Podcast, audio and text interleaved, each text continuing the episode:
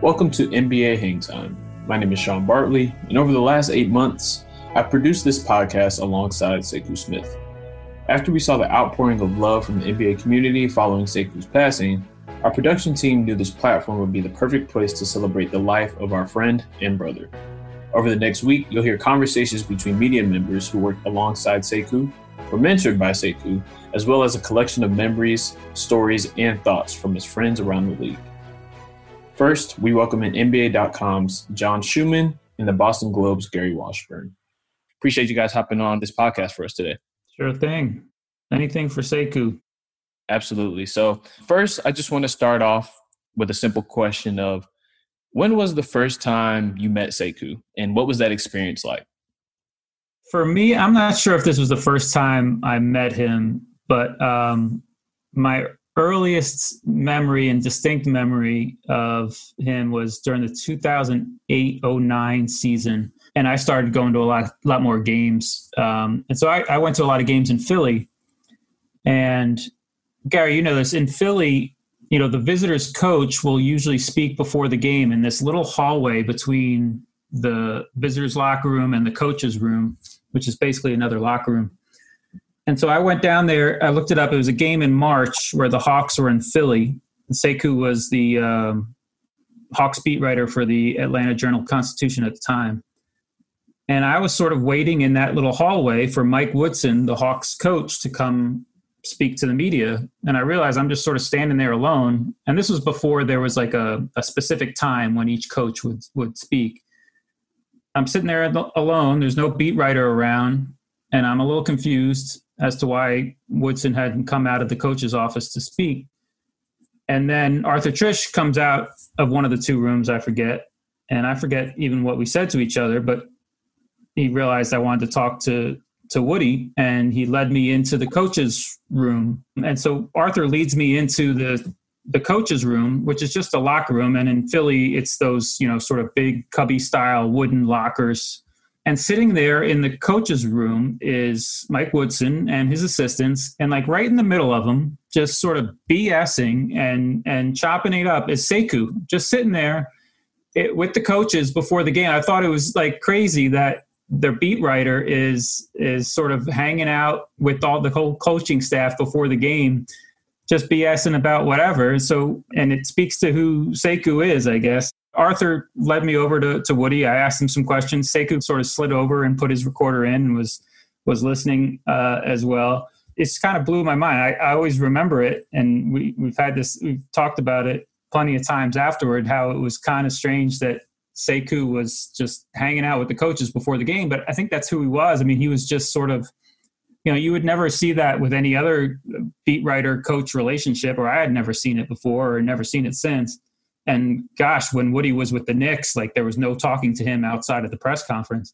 But I think that just speaks to who Sekou is. He was just so uh, disarming, I think, and and engaging with people that he could have that relationship with the coaches, and they trusted him. No, just to hang out in their locker room before the game and not worry about what they said or anything. You know that they trusted him as a writer and and as a beat writer you know, after that, I think I, I, distinctly remember walking back during the 2009 conference finals, Magic Cavs.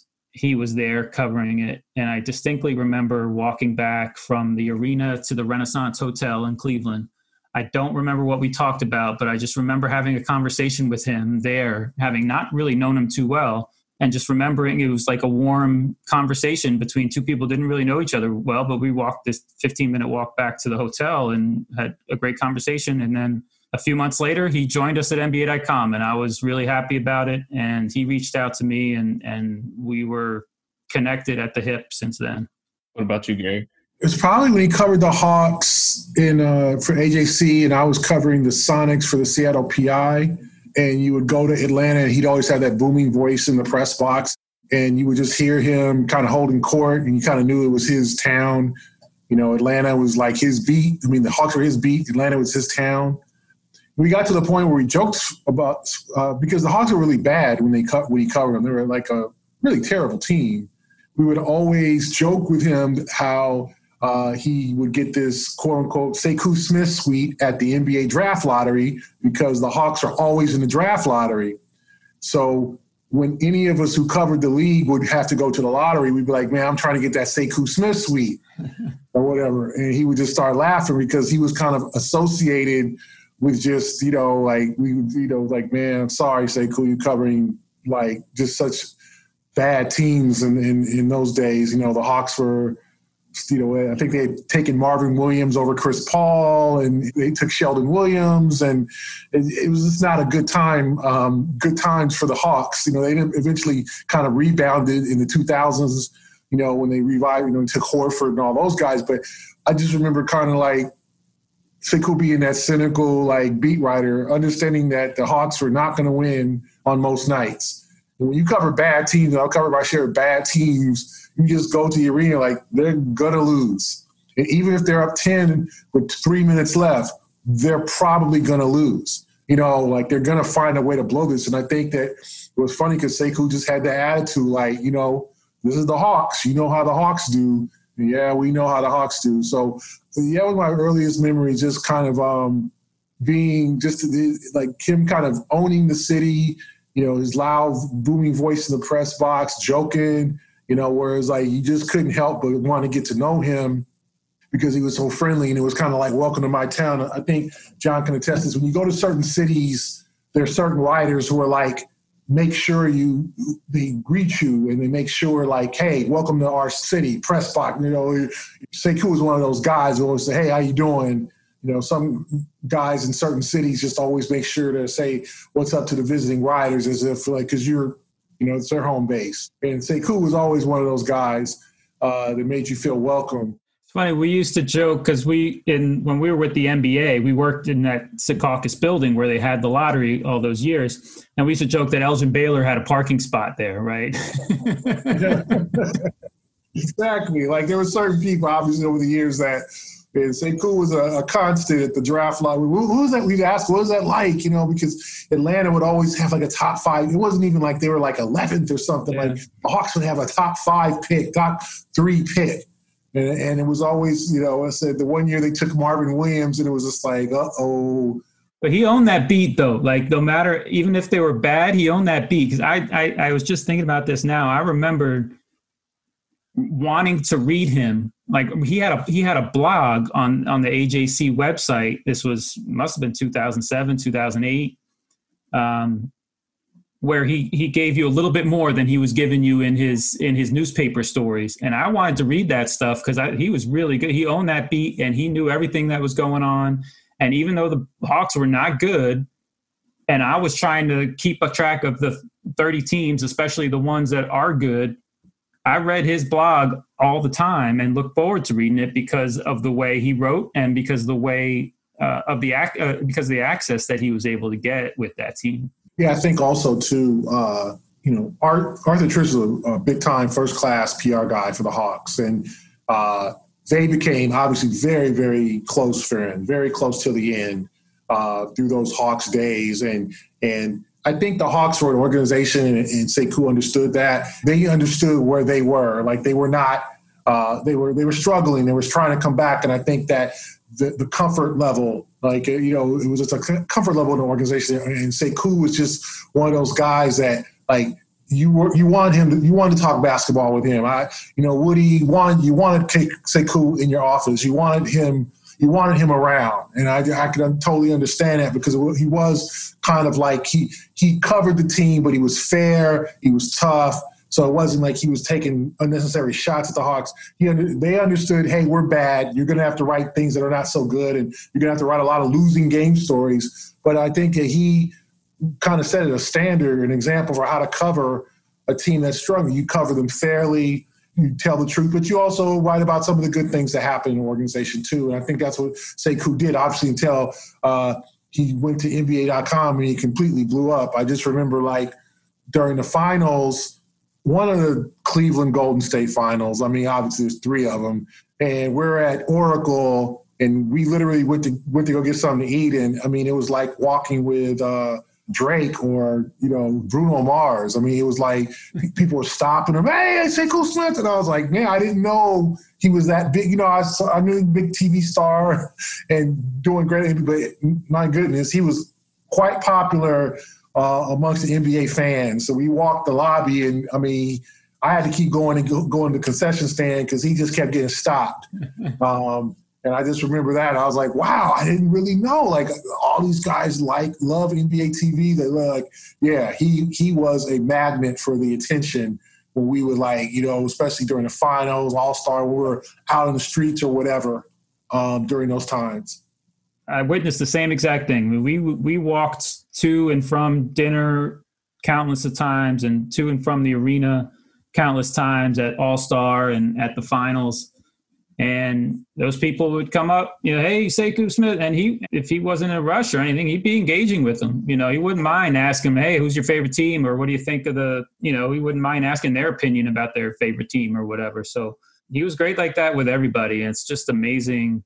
You know, since he passed, and you read all the tributes and you hear the tributes, and I, the one thing that I keep asking myself is, how did he have time for everybody that he mentored and influenced and just was a friend to. Like, I mean, we were really close. I thought we were really close, you know, where we text each other almost every day and call, talk to each other on the phone once or twice a week. And if I called him and he didn't pick up, he'd call me back within 15 minutes.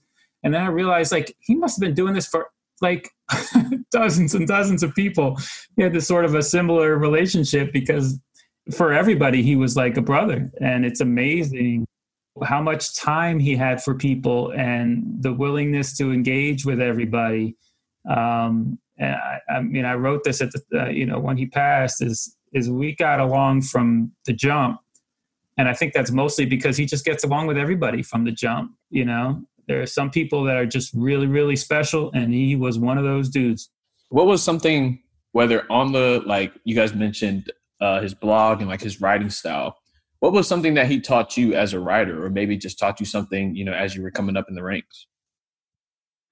That's a good question. You know me and him looked at the game very differently. You know i'm an analytics guy you know really focused on the numbers and also x's and o's. He's more about the personalities and the paths that players take especially um, from AAU to to to the NBA. You know, he would always tell me, "Oh, this guy was huge," and and like I I, I didn't know players until they got to the NBA, but he knew like the whole path um, that they came on. But we would have great conversations, even though we came from two totally different directions, and that says a lot about him too. Like he would accept, he was open minded to what I was saying, and then he had a totally different perspective. But I think he he helped me appreciate players for their strengths. You know, you can always look at Russell Westbrook, say, with a with a critical eye, right?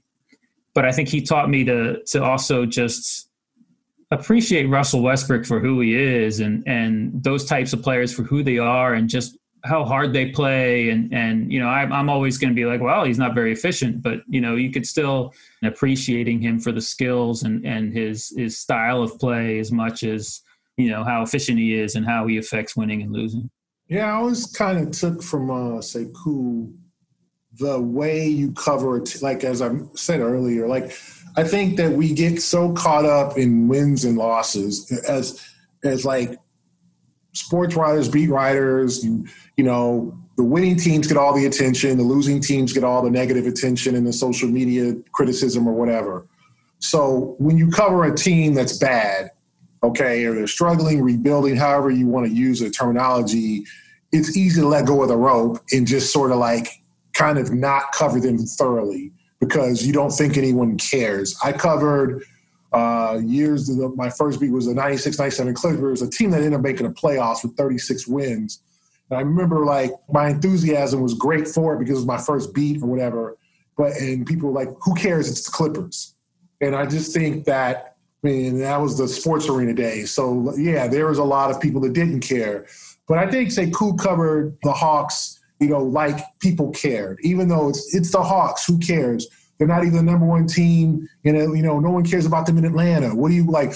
It's easy to take that mentality and internalize it and let go of the rope or cover them like, uh, here we go again, they're gonna lose. But he had an enthusiasm and a vigor to cover that team the way it was supposed to be covered. And I think that they, even though they're a bad team, and bad teams deserve great coverage also. Um, and to be honest, from personal experience, bad teams are more dramatic, so they they're, they're more enjoyable to cover in many senses because they always got teammates who don't like each other. There's arguments in the locker room. There's all types of stuff going on with bad teams that good teams might not have.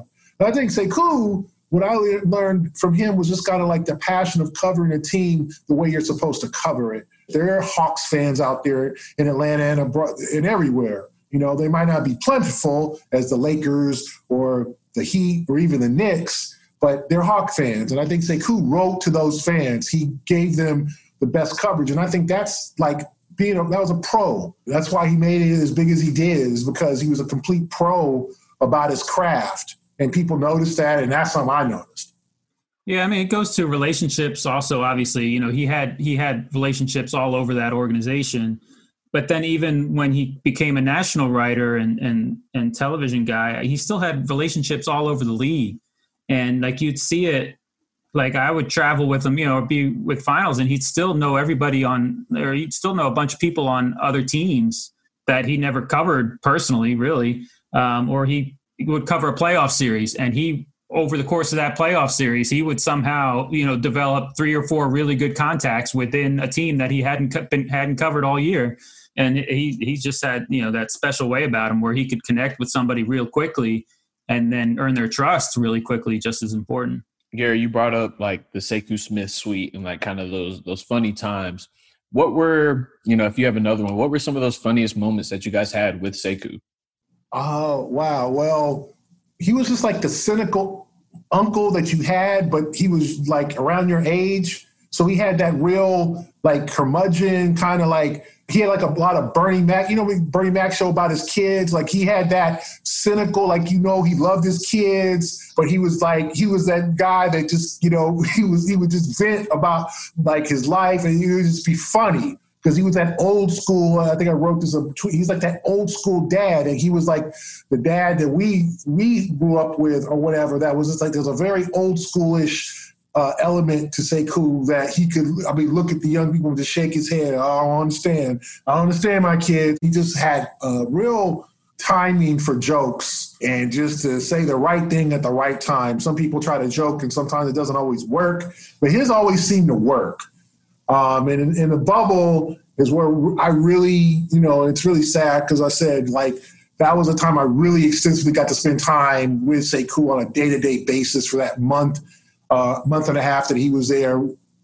And we spent together, and it was just to get to know, and just hear, hear him talk about his family, hear him talk about, uh, you know, living in Atlanta, hear him talk about just everyday life things. It was always a level of comedy to it, but it was always a level of real truth and cynicism and I always just thought like, wow, Sekou, you're like the uncle that we had like, kind of reincarnated. That uncle that's, that was always a straight shooter, that would always tell you the truth, uh, but it was always really funny. That was some of the funny things. It's just, he loved his family, but he, you know, he knew like there was a different generation, and so some of the things he's like, I just don't get some of my what my kids. I don't. I'm trying to understand. I'm, help me, please. You know, and like, hey, I don't get it either. I don't get, you know, the, some of the things the players would do. These millennial players, and we would just shake our head like.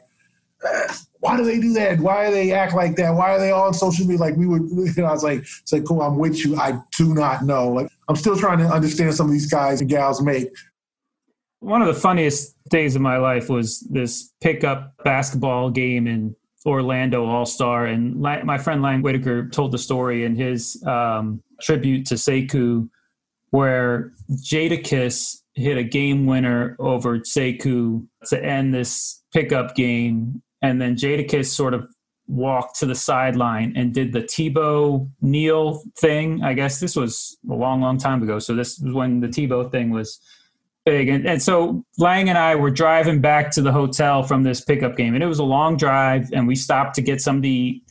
And we were just giving Sekou the hard, like a, a really hard time about Jadakiss hitting the game winner on him and doing a Tebow on him. Like the whole time, basically, we were doing the the Jadakiss like cackle. You know, the I'm not going to do it here. You know, you know, you know what it. You know what it. I think Sekou was driving, and we were basically doing the Jadakiss cackle in his ear for for for the whole drive back, and it was hilarious.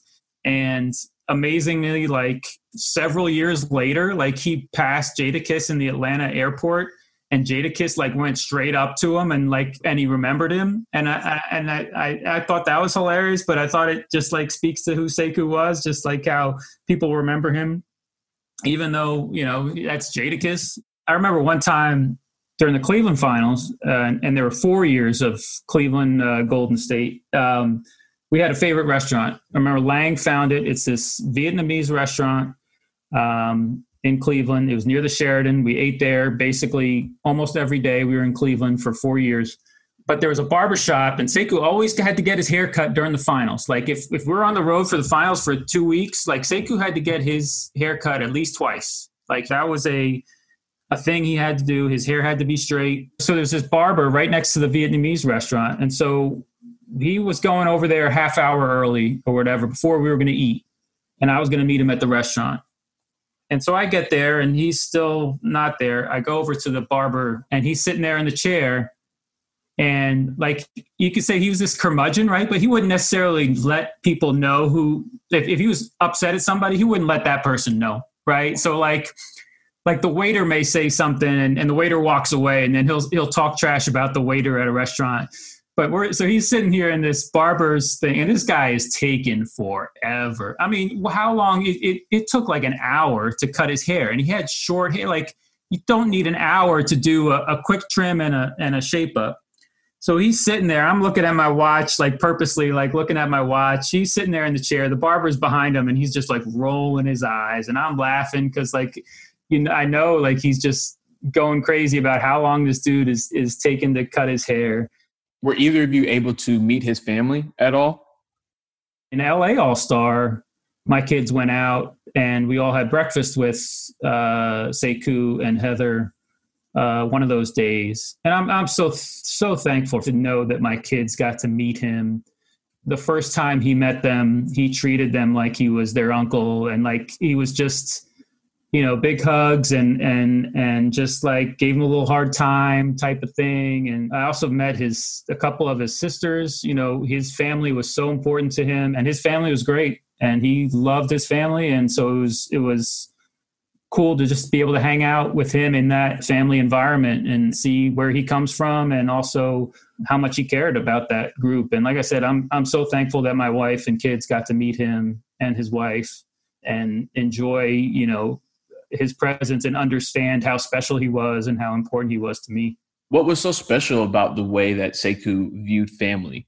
In his memorial service, they talked about this. He he he organized like their family reunions, and this is not just like a family of him and his sisters and his brother. I mean, like all the extended family, like his you know all his cousins and second cousins and and I mean, he talked to his dad twice a day i think when we were on the road like it's it's amazing how often he was keeping in touch with his dad when he was absolutely devastated when his when his mother passed away.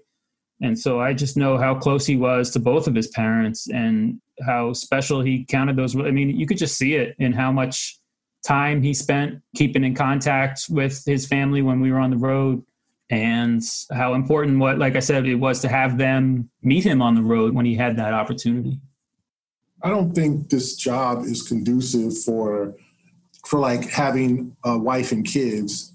And so I think all of us, a lot of us always admired Sekou for basically having a happy family life and having kids and raising them because this is a lot of travel, as John with me. It's a lot of travel, a lot of being away from home. And, you know, let's be honest, FaceTime hasn't been around forever. So, you know, so you, you would basically have to do phone calls or or things like that before the video element, the Zoom element. So I think all of us kind of admired how much Sekou cared for his kids. He was there for his kids. He sacrificed for his kids and his wife. And I just think that was admirable because our field, you've got to have a special person in your life to understand, hey, I need to be gone for two weeks to the finals. they've got to understand that this is important to you. This is your job. Uh, you're not eating hot dogs and popcorn in the press box, just watching the games like you're working, you're on deadline, you're writing. Like these are things that, you know, it takes a special person to understand that and help sometimes be there with the kids when he's on the road. But I always thought we all admired Sekou for ha- having three kids and a wife and being able to cultivate that because when the road demands that you be there or you're covering a beat where you're gone 10 days in five cities in 10 days or you're missing Valentine's Day or you know your team plays on Christmas, you know things like that. You know, and I think a lot of us admired Sekou for being able to manage that. You know, being able to raise teenage kids and, and kids in college, but also doing his job greatly, living in different cities. That's not easy, and that's very that was very admirable. For sure. John or Gary, do you have any last words that you like to leave the NBA Hang Time audience with about Sekou? Um, I'll say this, and, and, I sort of alluded to this in his in a, in a little video I did for his memorial service. I just, you know, with all the tributes that came across for him after Sekou passed, you just realize how many friendships he had, how many people he mentored, how many of us that you know thought of him as a brother. And so I think of all those friendships, all those people he mentored all that love that he spread because he just that's all he did. And i just think i mean what an incredible um, legacy.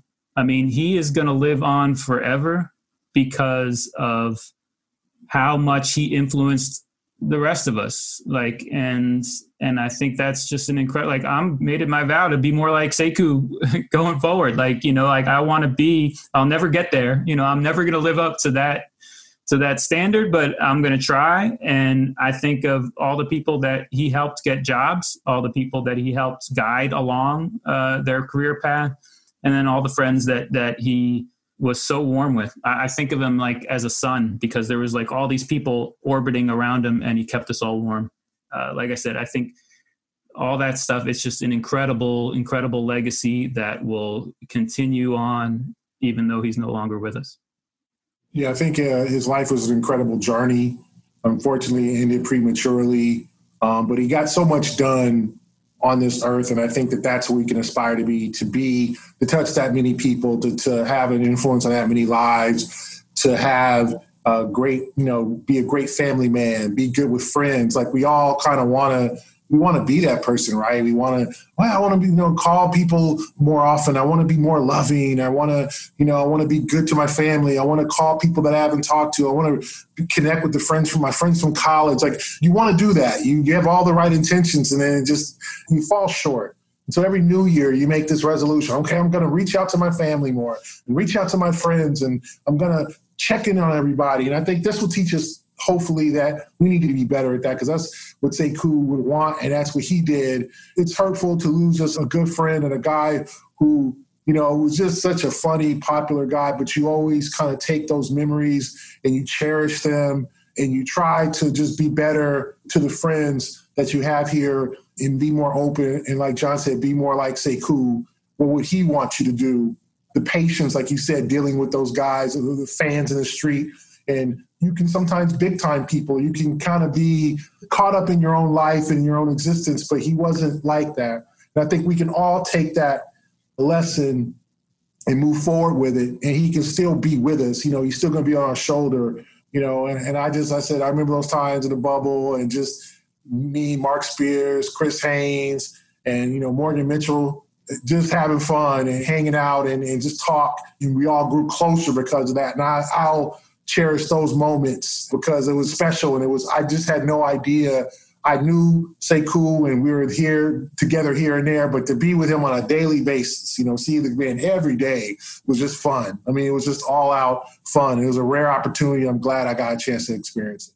There's nobody you wanted to you would want to hang out with and BS with more. There's a great picture I, I tweeted out after he passed of him and Kemba Walker. I think it's the 2019 sort of the the training camp leading up to the uh, to the World Cup. And Sekou's just sitting there with his arms folded in a chair next to Kemba. He's looking away, but Kemba is like cracking up laughing. And it's like the perfect picture of Sekou. He's there working, but he doesn't have his recorder out. He's not really working. He's, you know, making friends basically. Like I said, there's nobody else you'd rather hang out with and just BS with. And he was so good with that. And he was such a good friend. Gary and John want to thank you for coming on the Hang Time podcast and sharing some funny memories and good memories that you had with our guy and brother Sekou. If you'd like to make a donation to the Sekou Smith Journalism Award Scholarship at Jackson State University, visit www.jsums.edu backslash scholarships. That's www.jsums.edu backslash scholarships. Click Give on the top navigation bar and be sure to select the Sekou Smith Journalism Award from the Choose a Current Use Scholarship menu.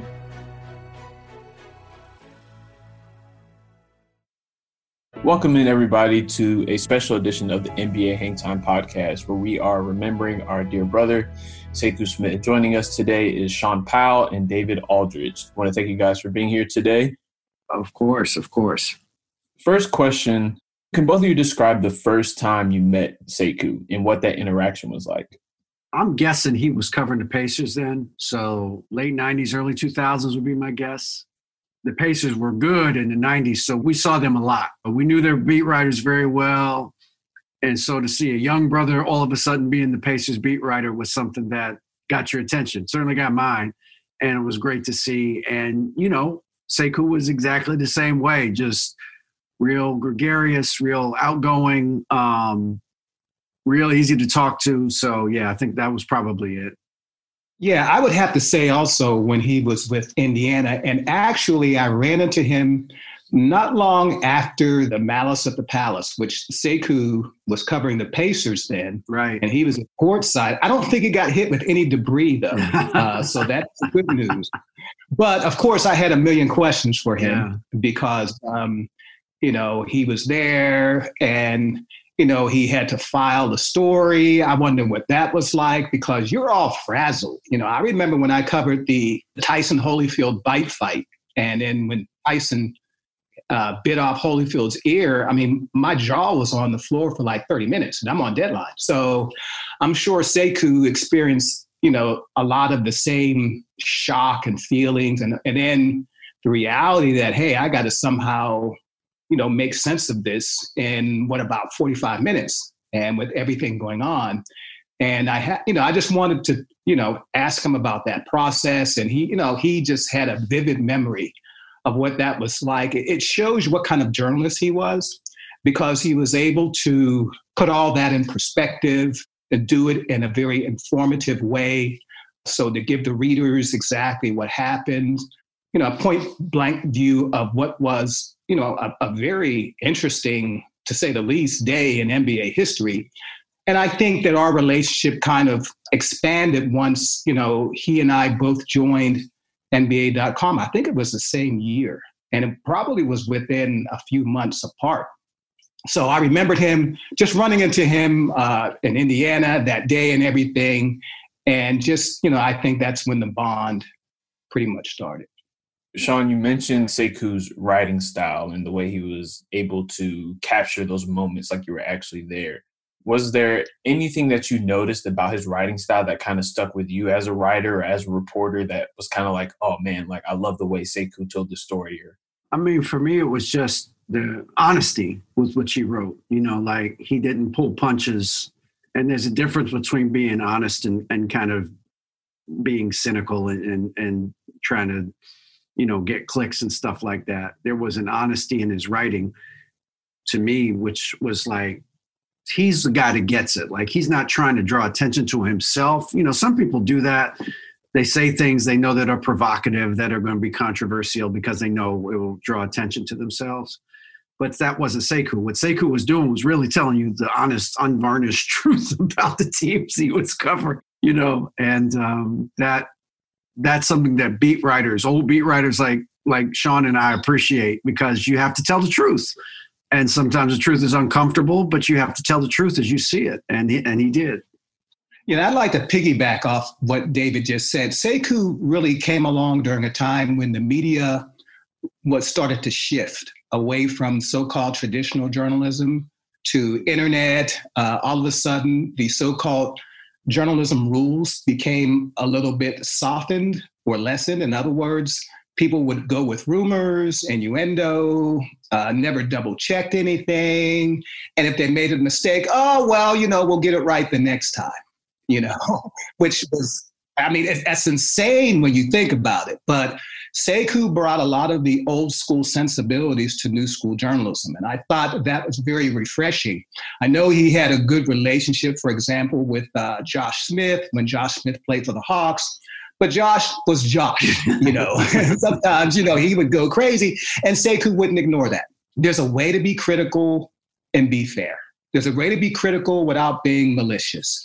And I think Sekou really straddled that line perfectly. And I think that that's a good reason why he had such respect among the players and coaches uh, because he was fair. You know, a lot of you got a lot of, as David said, you have cheap shot artists out there, people just saying things for facts so they can blow up their own image and, and their and their credibility and all those sorts of things.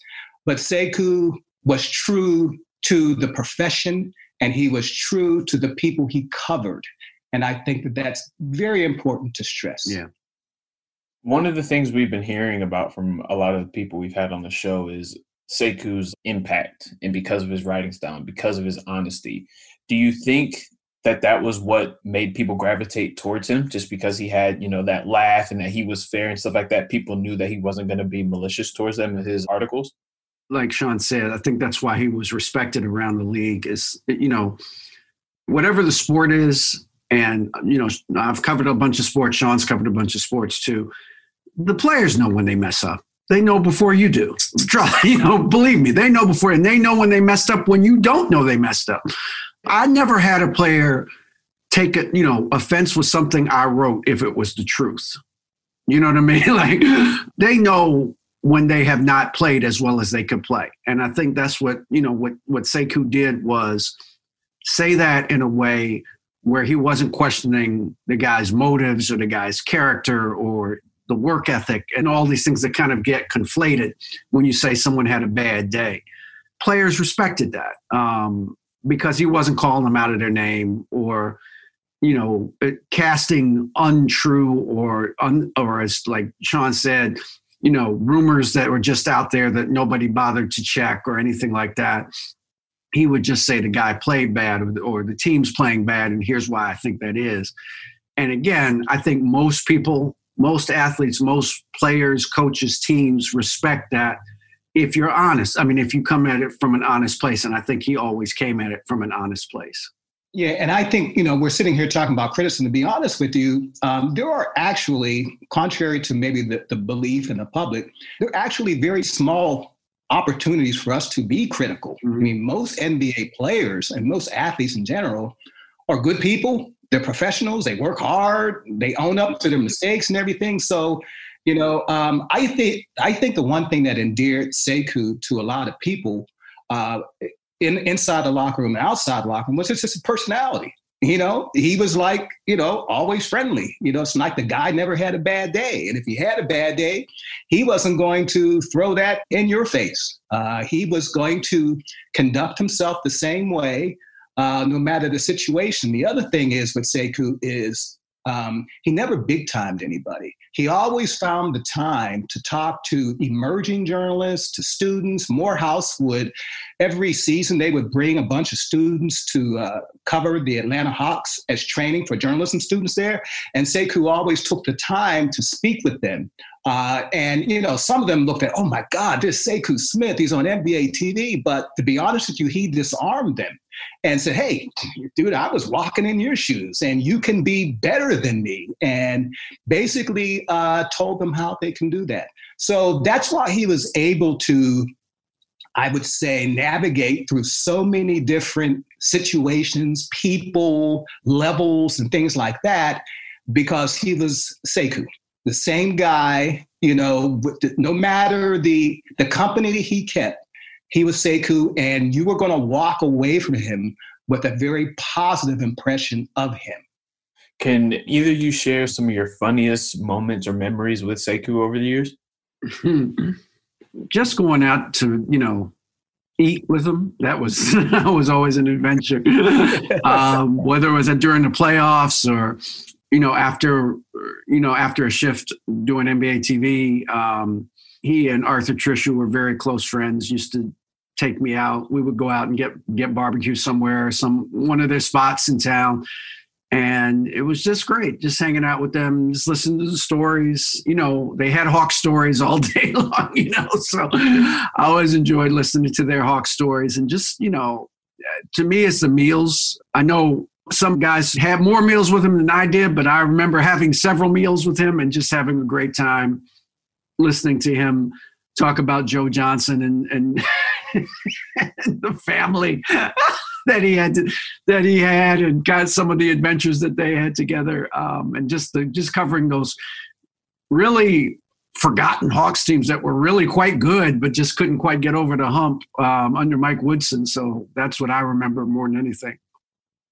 Yeah, obviously the uh, the dinners and everything were great, but there would, there would be a couple of occasions where Sekou and I would uh, cover the same event, like you know, say the Western playoff series, Western Conference Finals, or whatever. And sometimes, you know, because there'd be so many media people there, uh, they would stagger us our seats. There would be one good seat and one not so good seat for NBA. So Sekou and I would have a contest to see who would get the good seat. And so that would mean you would have to get to the game early, right? So, you know, once I would start getting to the game early. And then one time I said, I'm going to get him this time. I got to the game like four hours before the game. Unbeknownst to me, Sekou had gotten an even better seat than the one I ended up with. So, and he made sure to rub that in and everything. I'm sifting through my memory, and I gotta say, I mean, look, every, I would probably say 98% of the people I come across in the journalism business are fantastic. I mean, don't, you know, don't get it twisted. Uh, but with Sekou, I, I just, there's always been a great day at practice, on the phone with him, covering events for him. Didn't have an ego. Hey, Sean, what kind of angle do you want to explore? I'll go a different way. Uh, which is the way I kind of operate whenever I have coworkers too. So you had two guys with no egos basically handing off to each other. That became complicated. But uh, he was just a pleasure to work with, just an absolute joy because he just would let you do what you wanted to do, explore the angle that made your story look great, and he would always have another path in mind. And just, just, just an outstanding coworker, guy to be around, guy to go out to eat with, guy to cover events with. He just made your professional life just that much less complicated. And he was a wonderful curmudgeon. And I say that. I say that with great joy and affection. Um, he could be a curmudgeon, and I love that side of him when he would just be curmudgeonly. Because, like I said, it's hard to be curmudgeonly and lovable, and he managed to do it you have any last words that you want to leave the NBA fans with about Sekou's impact on you personally or just about Sekou overall as a person? He very easily could have been an even bigger personality star whatever you want to call it covering the NBA because he talked to everybody and everybody talked to him and they confided in him and they told him stuff.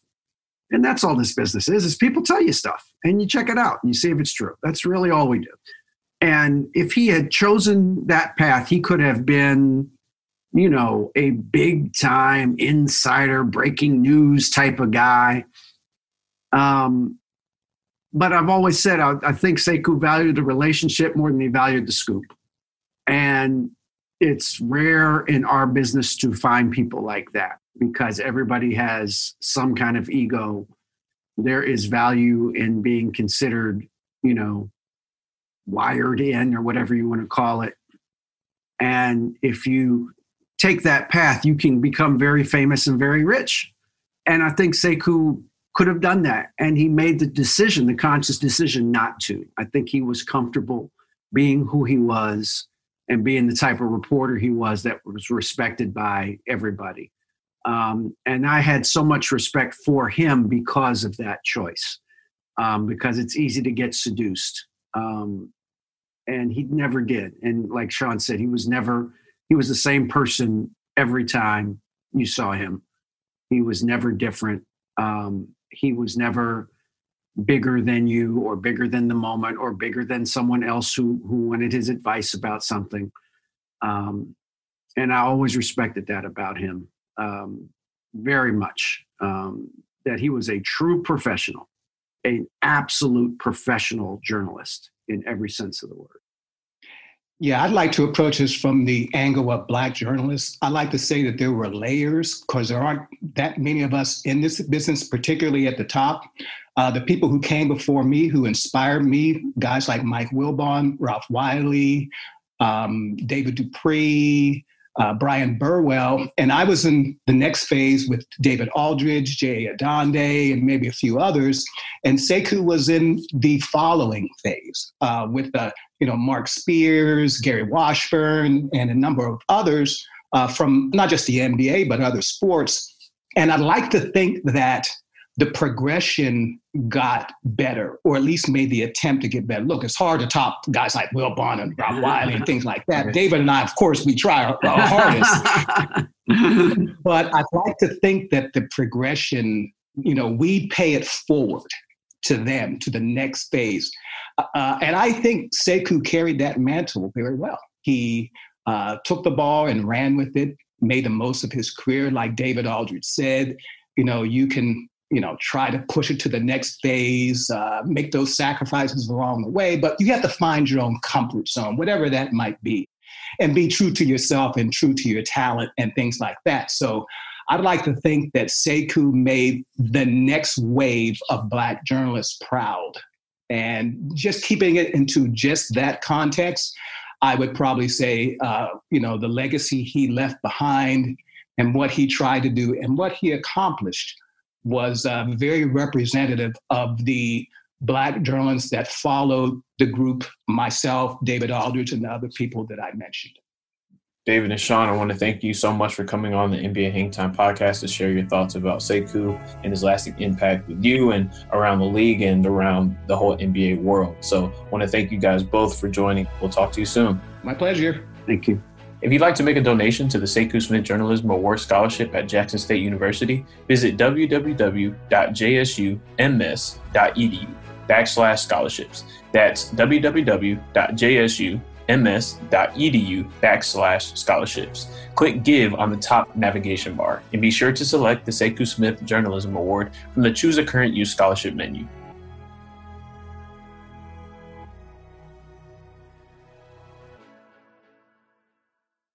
Due to the outpouring of love from the NBA community, we wanted to give Sekou's friends from around the league an opportunity to share a memory, story, or kind word. Hi, this is Jerry Adande, Director of Sports Journalism at Medill School of Journalism, Northwest University, longtime NBA journalist, friend of Sekou Smith, and I just want to tell a couple stories about Sekou, uh, one personal, one about the journalist that he is. Um, personal one when a member of the NBA family uh, was really sick, uh, facing really facing the end, and Sekou was just so adamant that we all stayed aware. I know he reached out to me and several other folks, just keeping us up to date on all the ups and the downs um, in this person's recovery process and, and journey back to health. And he made it all the way back. And I'm sure part of the reason he made it back was the support of Sekou and how much support that Sekou was able to round up and generate and all the well wishes that were sent his way. And uh, just an incredible effort for a friend uh, to show the type of friend that Sekou was. And the type of journalist he was, um, my favorite Sekou Smith coverage came when he was on the RV. I know he was on that hang bus. He was famous for that. But before that, he was on a luxury RV that Dominique Wilkins, the Atlanta Hawks great, uh, had when he drove up to the Hall of Fame induction when he was going to be introduced into the Hall of Fame, and he invited Sekou with him. And Sekou kept posting from the road and corresponding and filling us in on and telling us some great stories from the journey. Uh, really looking back over Dominique's career. So, really, in my mind, two Hall of Famers on that bus: Dominique Wilkins and Sekou Smith. Uh, we're going to miss him. No one likes Sekou. Hello, this is Steve Smith. Just wanted to talk about my good friend Sekou Smith, who I've been knowing over 20 years. I love for the state of Michigan. Uh, I love for basketball. And then just for me, how much I learned from Sekou as a human being, one of the best human beings I've met in my entire life. We got a chance to debate. We got a chance to talk about our families. His love for his family was something that was so infectious. His love of the game of basketball, his imprint he had on it from I watched him from his days of writing until it all led up into him being on TV as an analyst. I've always joked with him and everybody around him. I said, Sekou like a guy who had a 10 day because he loved the game so much. His imprint was all over the game. And when he spoke, you felt like he played the game of basketball. So I just appreciate all his knowledge, all his wisdom, his love for Jackson State. The only thing we disagreed on was Michigan and Michigan State. And we had some unbelievable debates, but definitely going to miss my guy. I love for everybody to understand that he will live on forever because how he treated people. And that's all I want to say about my guy, Sekou. Love you. And you never hear me say this too much, but my guy gets me to say this. Go blue. There are people in this life that really make the world feel full and make you feel welcome. And it's been eerie going into the studio, not just because of COVID protocols and the studio being empty, but because I can't hear Sekou. And his energy and his laughter was something that I regretfully say that I took for granted because it was so much a part of our culture and his energy, his enthusiasm, his love for the game and people, and his willingness to be so selfless and never ever complain. And his work ethic is something that I will never forget. And every day I will try to be a better person and bring light to a room like he did. If I could go back and cherish every single moment he was smiling and laughing and giggling and bringing his spirit to the team I would. I love you Sekou. Hi, this is Sam Mitchell. Leaving a message about my dear friend Sekou Smith. I was fortunate enough to get to know Sekou at NBA TV. And I was always amazed at the ease in which he moved in and out of the building, the way he dealt with people, the way people gravitated toward him and the things he said and his views. He just had such a gentle way of getting his point across, but he got his point across. We're going to miss you, Sekou. We love you. We know you're gone way too early. This coronavirus has stripped us of a lot of loved ones and a lot of citizens. And man, my heart goes out to your family, to your children, to your mom and dad, to you. Uh, you will be missed. You will not be forgotten. And just every time I think about that MVP ladder, Sekou, I think about you because you had it dead to rights. You know, your views on who was MVP and it was trending and in the top five, it was always spot on. So rest in peace, my friend. Save a spot up there for the good Lord for me. Put in the good word for me because I'm going to need it. We love you. We're going to miss you and you will not be forgotten.